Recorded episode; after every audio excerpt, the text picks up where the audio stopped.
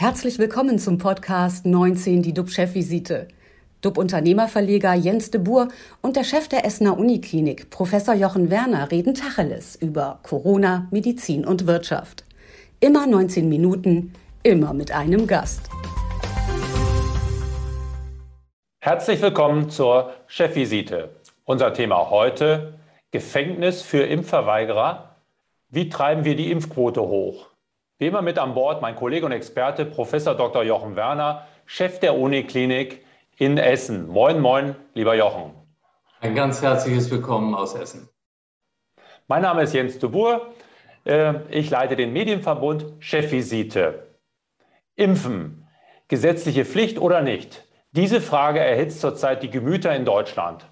Darf uns der Staat zur Impfung zwingen? Oder verstößt das gegen das Grundgesetz? Welche Strafen für Verweigerer sind möglich? Das kann uns heute der Verfassungsexperte und frühere CDU-Bundestagsabgeordnete Wolfgang Bosbach erklären. Herzlich willkommen, Wolfgang Bosbach. Schön, dass Sie heute bei uns sind.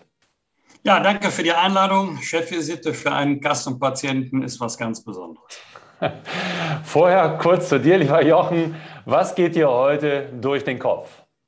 Ja, bevor wir uns mit dem Impfthema befassen, geht mir auch noch was anderes durch den Kopf, was, mir, was ich mich eigentlich schon eine ganze Zeit frage, wann die unzähligen weggeschmissenen Mund-Nasenschutzmasken eigentlich thematisiert werden. Und das ist jetzt noch einmal passiert, wenn wir ehrlich sind, wenn wir im Wald spazieren gehen, am Seeufer oder in der Stadt, überall liegen Masken rum. Und dann haben sich britische Wissenschaftler der Universität Portsmouth genau mit diesem Thema befasst und das als ernsthaftes Problem für Umwelt und Tiere identifiziert. Sie sagen nämlich, dass der Großteil der Masken aus langlebigen äh, Plastik besteht und dass es teilweise Jahrzehnte, manchmal sogar Jahrhunderte dauert, bis diese dann über Mikroplastik in die Erde und äh, in die äh, Flüsse, in die Meere kommen. Und das ist natürlich auch wieder eine Begleiterscheinung von der Pandemie, die man gar nicht so auf dem Schirm hat, aber das ist auch relevant.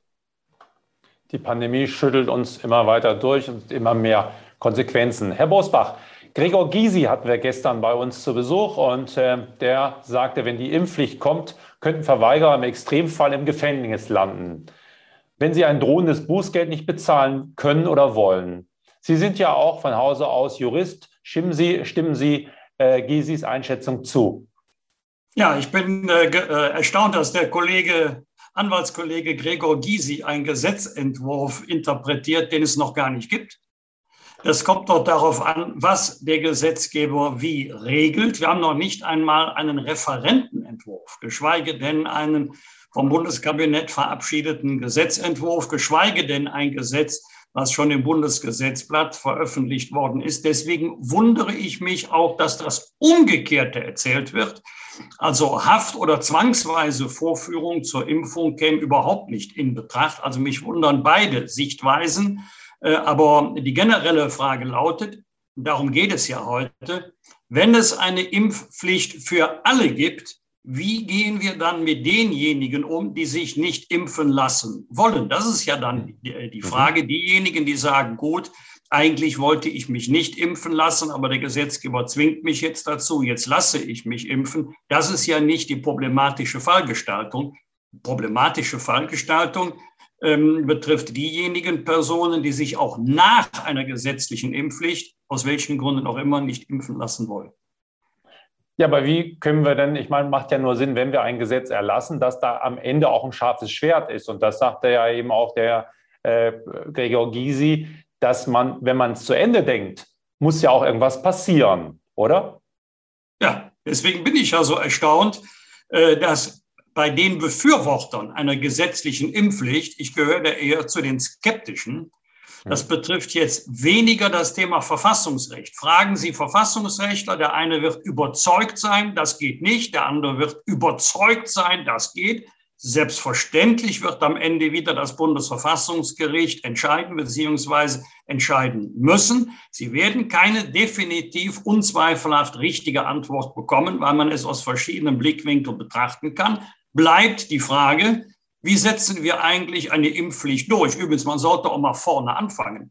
Für wen soll eigentlich die Impfpflicht gelten? Das wäre ja auch mal eine interessante Frage. Über Fünfjährige, über 14-Jährige, über 18-Jährige, für diejenigen, die sich nur kurzzeitig in Deutschland aufhalten oder nur für die mit festem Wohnsitz. Äh, soll das auch für Berufspendler gelten? Ist ja alles noch völlig offen. Alle ist schnell gesagt, aber wer alle sind, ist viel schwieriger. Selbst wenn Sie eine Altersgrenze ziehen, ob Sie das 5, 14, 18 machen, bleiben zwei Fragen übrig. Erstens, jedes Jahr bei einer Altersgrenze nehmen Sie 18, kommen 650 bis 700.000 dazu. Wie soll das in der Praxis umge äh, umgesetzt werden? Und zweitens, für wie lange heißt das, dass sich jeder, wenn der Impfschutz nachlässt, nach sechs Monaten wieder zwangsweise impfen lassen muss? Das sind ja alles offene Fragen. So, wenn man eine Impfpflicht hat und das auch ernst nimmt, dann muss man sie auch zwangsweise durchsetzen können. Wenn der Gesetzgeber sagt, wir haben zwar eine Impfpflicht, aber wer sich nicht impfen lassen möchte, ist auch gut. Der entwertet ja das Gesetz sofort. Kommen Sie zum Thema Bußgeld. Soll man sich freikaufen können? Ist ja eine interessante Frage. Der eine bezahlt das Bußgeld locker aus der Tasche, der andere kann es überhaupt nicht. Derjenige, der wirtschaftlich nicht in der Lage ist, soll der dann gezwungen werden? Oder soll es mehrere Bußgelder hintereinander geben können für standhafte Impfverweigerer? Ich persönlich kann mir weder freiheitsentziehende Maßnahmen vorstellen, noch die zwangsweise Vorführung zu einer Impfung. Das allerdings hätte dann das Ergebnis, wer besonders hartnäckig ist, wird sie am Ende nicht impfen lassen müssen. Ja, aber das macht ja keinen Sinn. Dann brauche ich ja keine Impfpflicht mehr. Äh, ich muss ja am Ende auch mit irgendeiner Strafe drohen können. Sonst äh, bringt das ganze Gesetz doch gar nichts. Ja, ich hätte es nicht besser sagen können. Deswegen wundere ich mich ja auch, dass Journalisten nie hart nachfragen. Wundert mich bei der Energiewende übrigens auch. Da wird ja bei denjenigen, die sagen, Sonne und Wind schicken keine Rechnung, äh, wir setzen jetzt nur noch auf erneuerbare Energien. Die werden nie gefragt. Von irgendeinem Journalisten nie gefragt, heißt das, dass wir dann auf Dauer auf den Import von Atomstrom oder Kohlestrom verzichten können. Jeder kennt die Antwort. Nein, wir könnten es nicht. Hm. Was ist denn aber, was ist denn zu tun? Es soll keine allgemeine Impfpflicht. Sie sagen, macht eigentlich keinen Sinn, wenn man es mal zu Ende denkt. Aber wir müssen ja in Sachen Corona weiterkommen, dass wir Leute erreichen, die sich standhaft weigern. Sonst also, laufen die Kliniken ja voll. Ich bitte bei mir vorne anzufangen, ganz vorne. Äh, ich plädiere zu Lande, zu Wasser und in der Luft für Impfen, Impfen, Impfen. Ich selber bin schon äh, zweimal geimpft plus geboostert. Das ist vielleicht nicht der Königsweg aus der Pandemie, aber es ist der, der sicherste Weg. Ich persönlich glaube eher der These, dass wir wohl auf Dauer, jedenfalls für eine längere Strecke mit Corona werden leben müssen.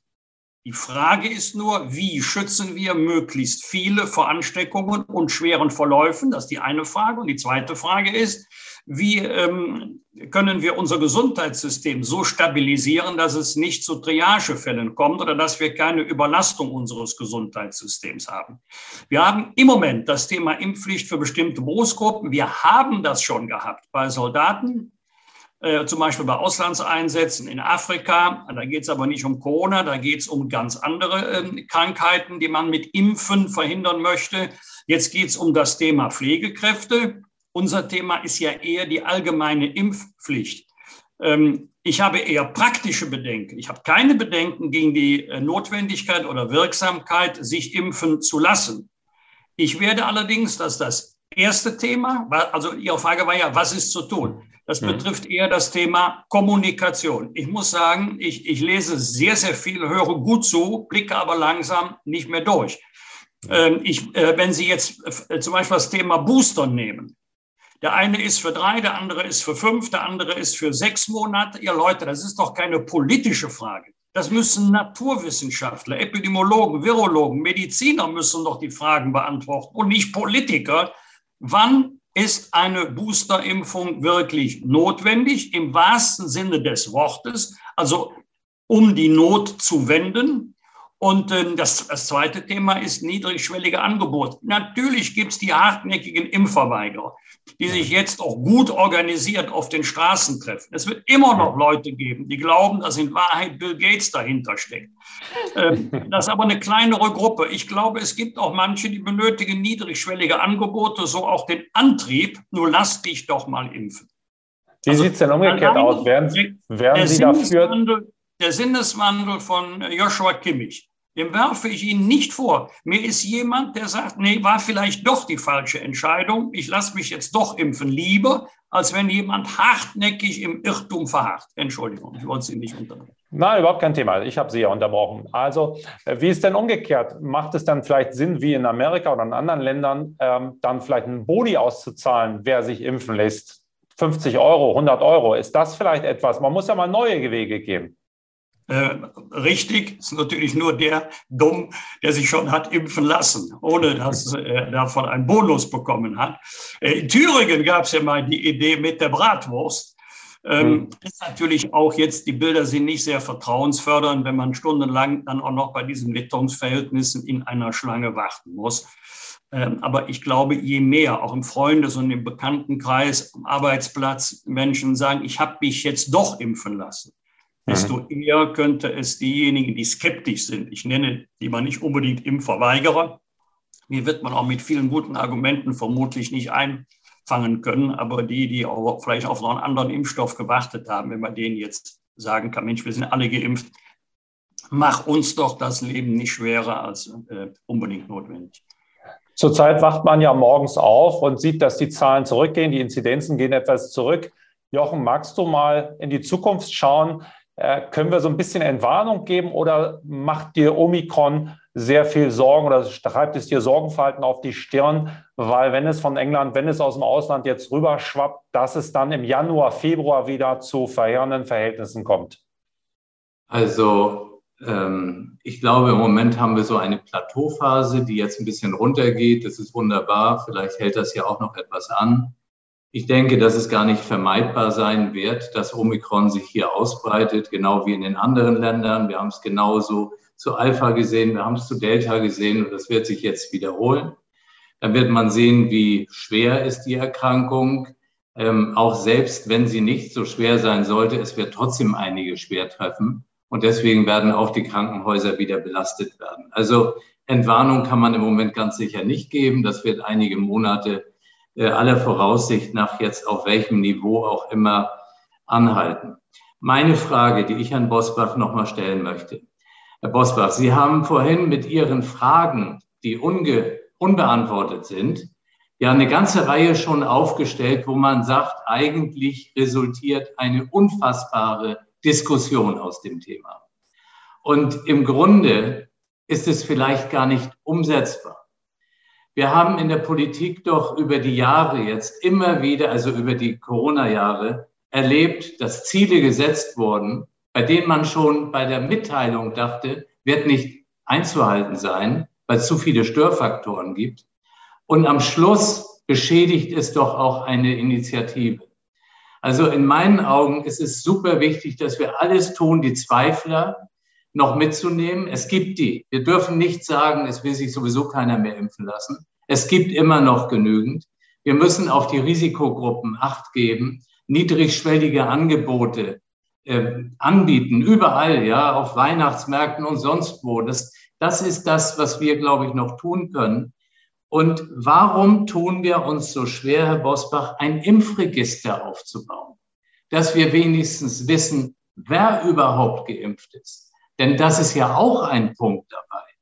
Selbst wenn die Gesetzesinitiative nicht verfolgt würde oder scheitern würde, wir haben deswegen immer noch kein Impfregister für nächstes Jahr.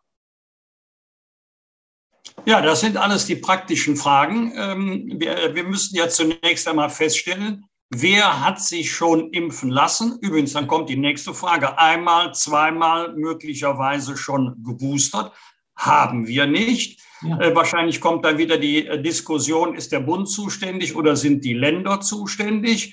Äh, wir hatten das Thema Datenschutz bei der Corona-Warn-App. Die hätte auch mehr leisten können. Damals hat Jens Spahn gesagt, Ja, wir wollen aber nicht, dass datenschutzrechtliche Bedenken später dazu führen, dass Menschen die App nicht herunterladen oder nicht nutzen, weil sie Angst haben, dass die Daten, die doch gespeichert sind, öffentlich werden könnten. Der Datenschutz scheint jedenfalls bei manchen eine größere Bedeutung zu haben als der Gesundheitsschutz. Und dann haben wir noch ein weiteres Thema. Ich habe vor einigen Wochen mit einer Apothekerin gesprochen, die mir gesagt hat, nicht selten. Jeden Tag haben wir mit gefälschten Impfnachweisen zu tun. Ähm, und ähm, das kann man ja auch im Internet ähm, bestellen. Das, das ist ja wirklich, das ist ja jetzt nicht nur der Fall äh, Werder Bremen, Markus Anfang. Der ist natürlich ein besonders prominenter, den es dann mal getroffen hat. Und also immer noch Strafverfahren, Unschuldsvermutung. Aber es, es gibt ja wohl viele Hinweise darauf, ähm, dass er tatsächlich zum damaligen Zeitpunkt noch nicht geimpft war. Das soll jetzt mal die Staatsanwaltschaft aufklären. Aber das ist ja nur ein Einzelfall, der symptomatisch steht für die Problematik, mit denen wir es zu tun haben. Aber die Frage, wer ist eigentlich rechtlich verpflichtet, sich noch impfen zu lassen, setzt ja im Umkehrschluss voraus, dass der Staat genau weiß, wer ist eigentlich schon vollständig geimpft. Das weiß er ja bis zur Stunde gar nicht. Ja. Also es gibt viel zu tun. Wie heißt es so schön? Packen wir es an. Vielen Dank für Ihre Einschätzung, Herr Bosbach. Und selbstverständlich auch äh, äh, vielen Dank dir, lieber Jochen. Unsere Sendung ist für heute vorbei, liebe Zuschauer. Wir sind aber morgen zurück und halten Sie natürlich auf dem Laufenden. Bleiben Sie alle gesund, klicken Sie wieder rein. Wir freuen uns auf Sie. Tschüss aus Hamburg. Und aus Essen. Und aus Bergisch Gladbach. Das war 19 die DUB-Chefvisite als Podcast. Die Videos dazu gibt es auf watz.de und auf dub-magazin.de.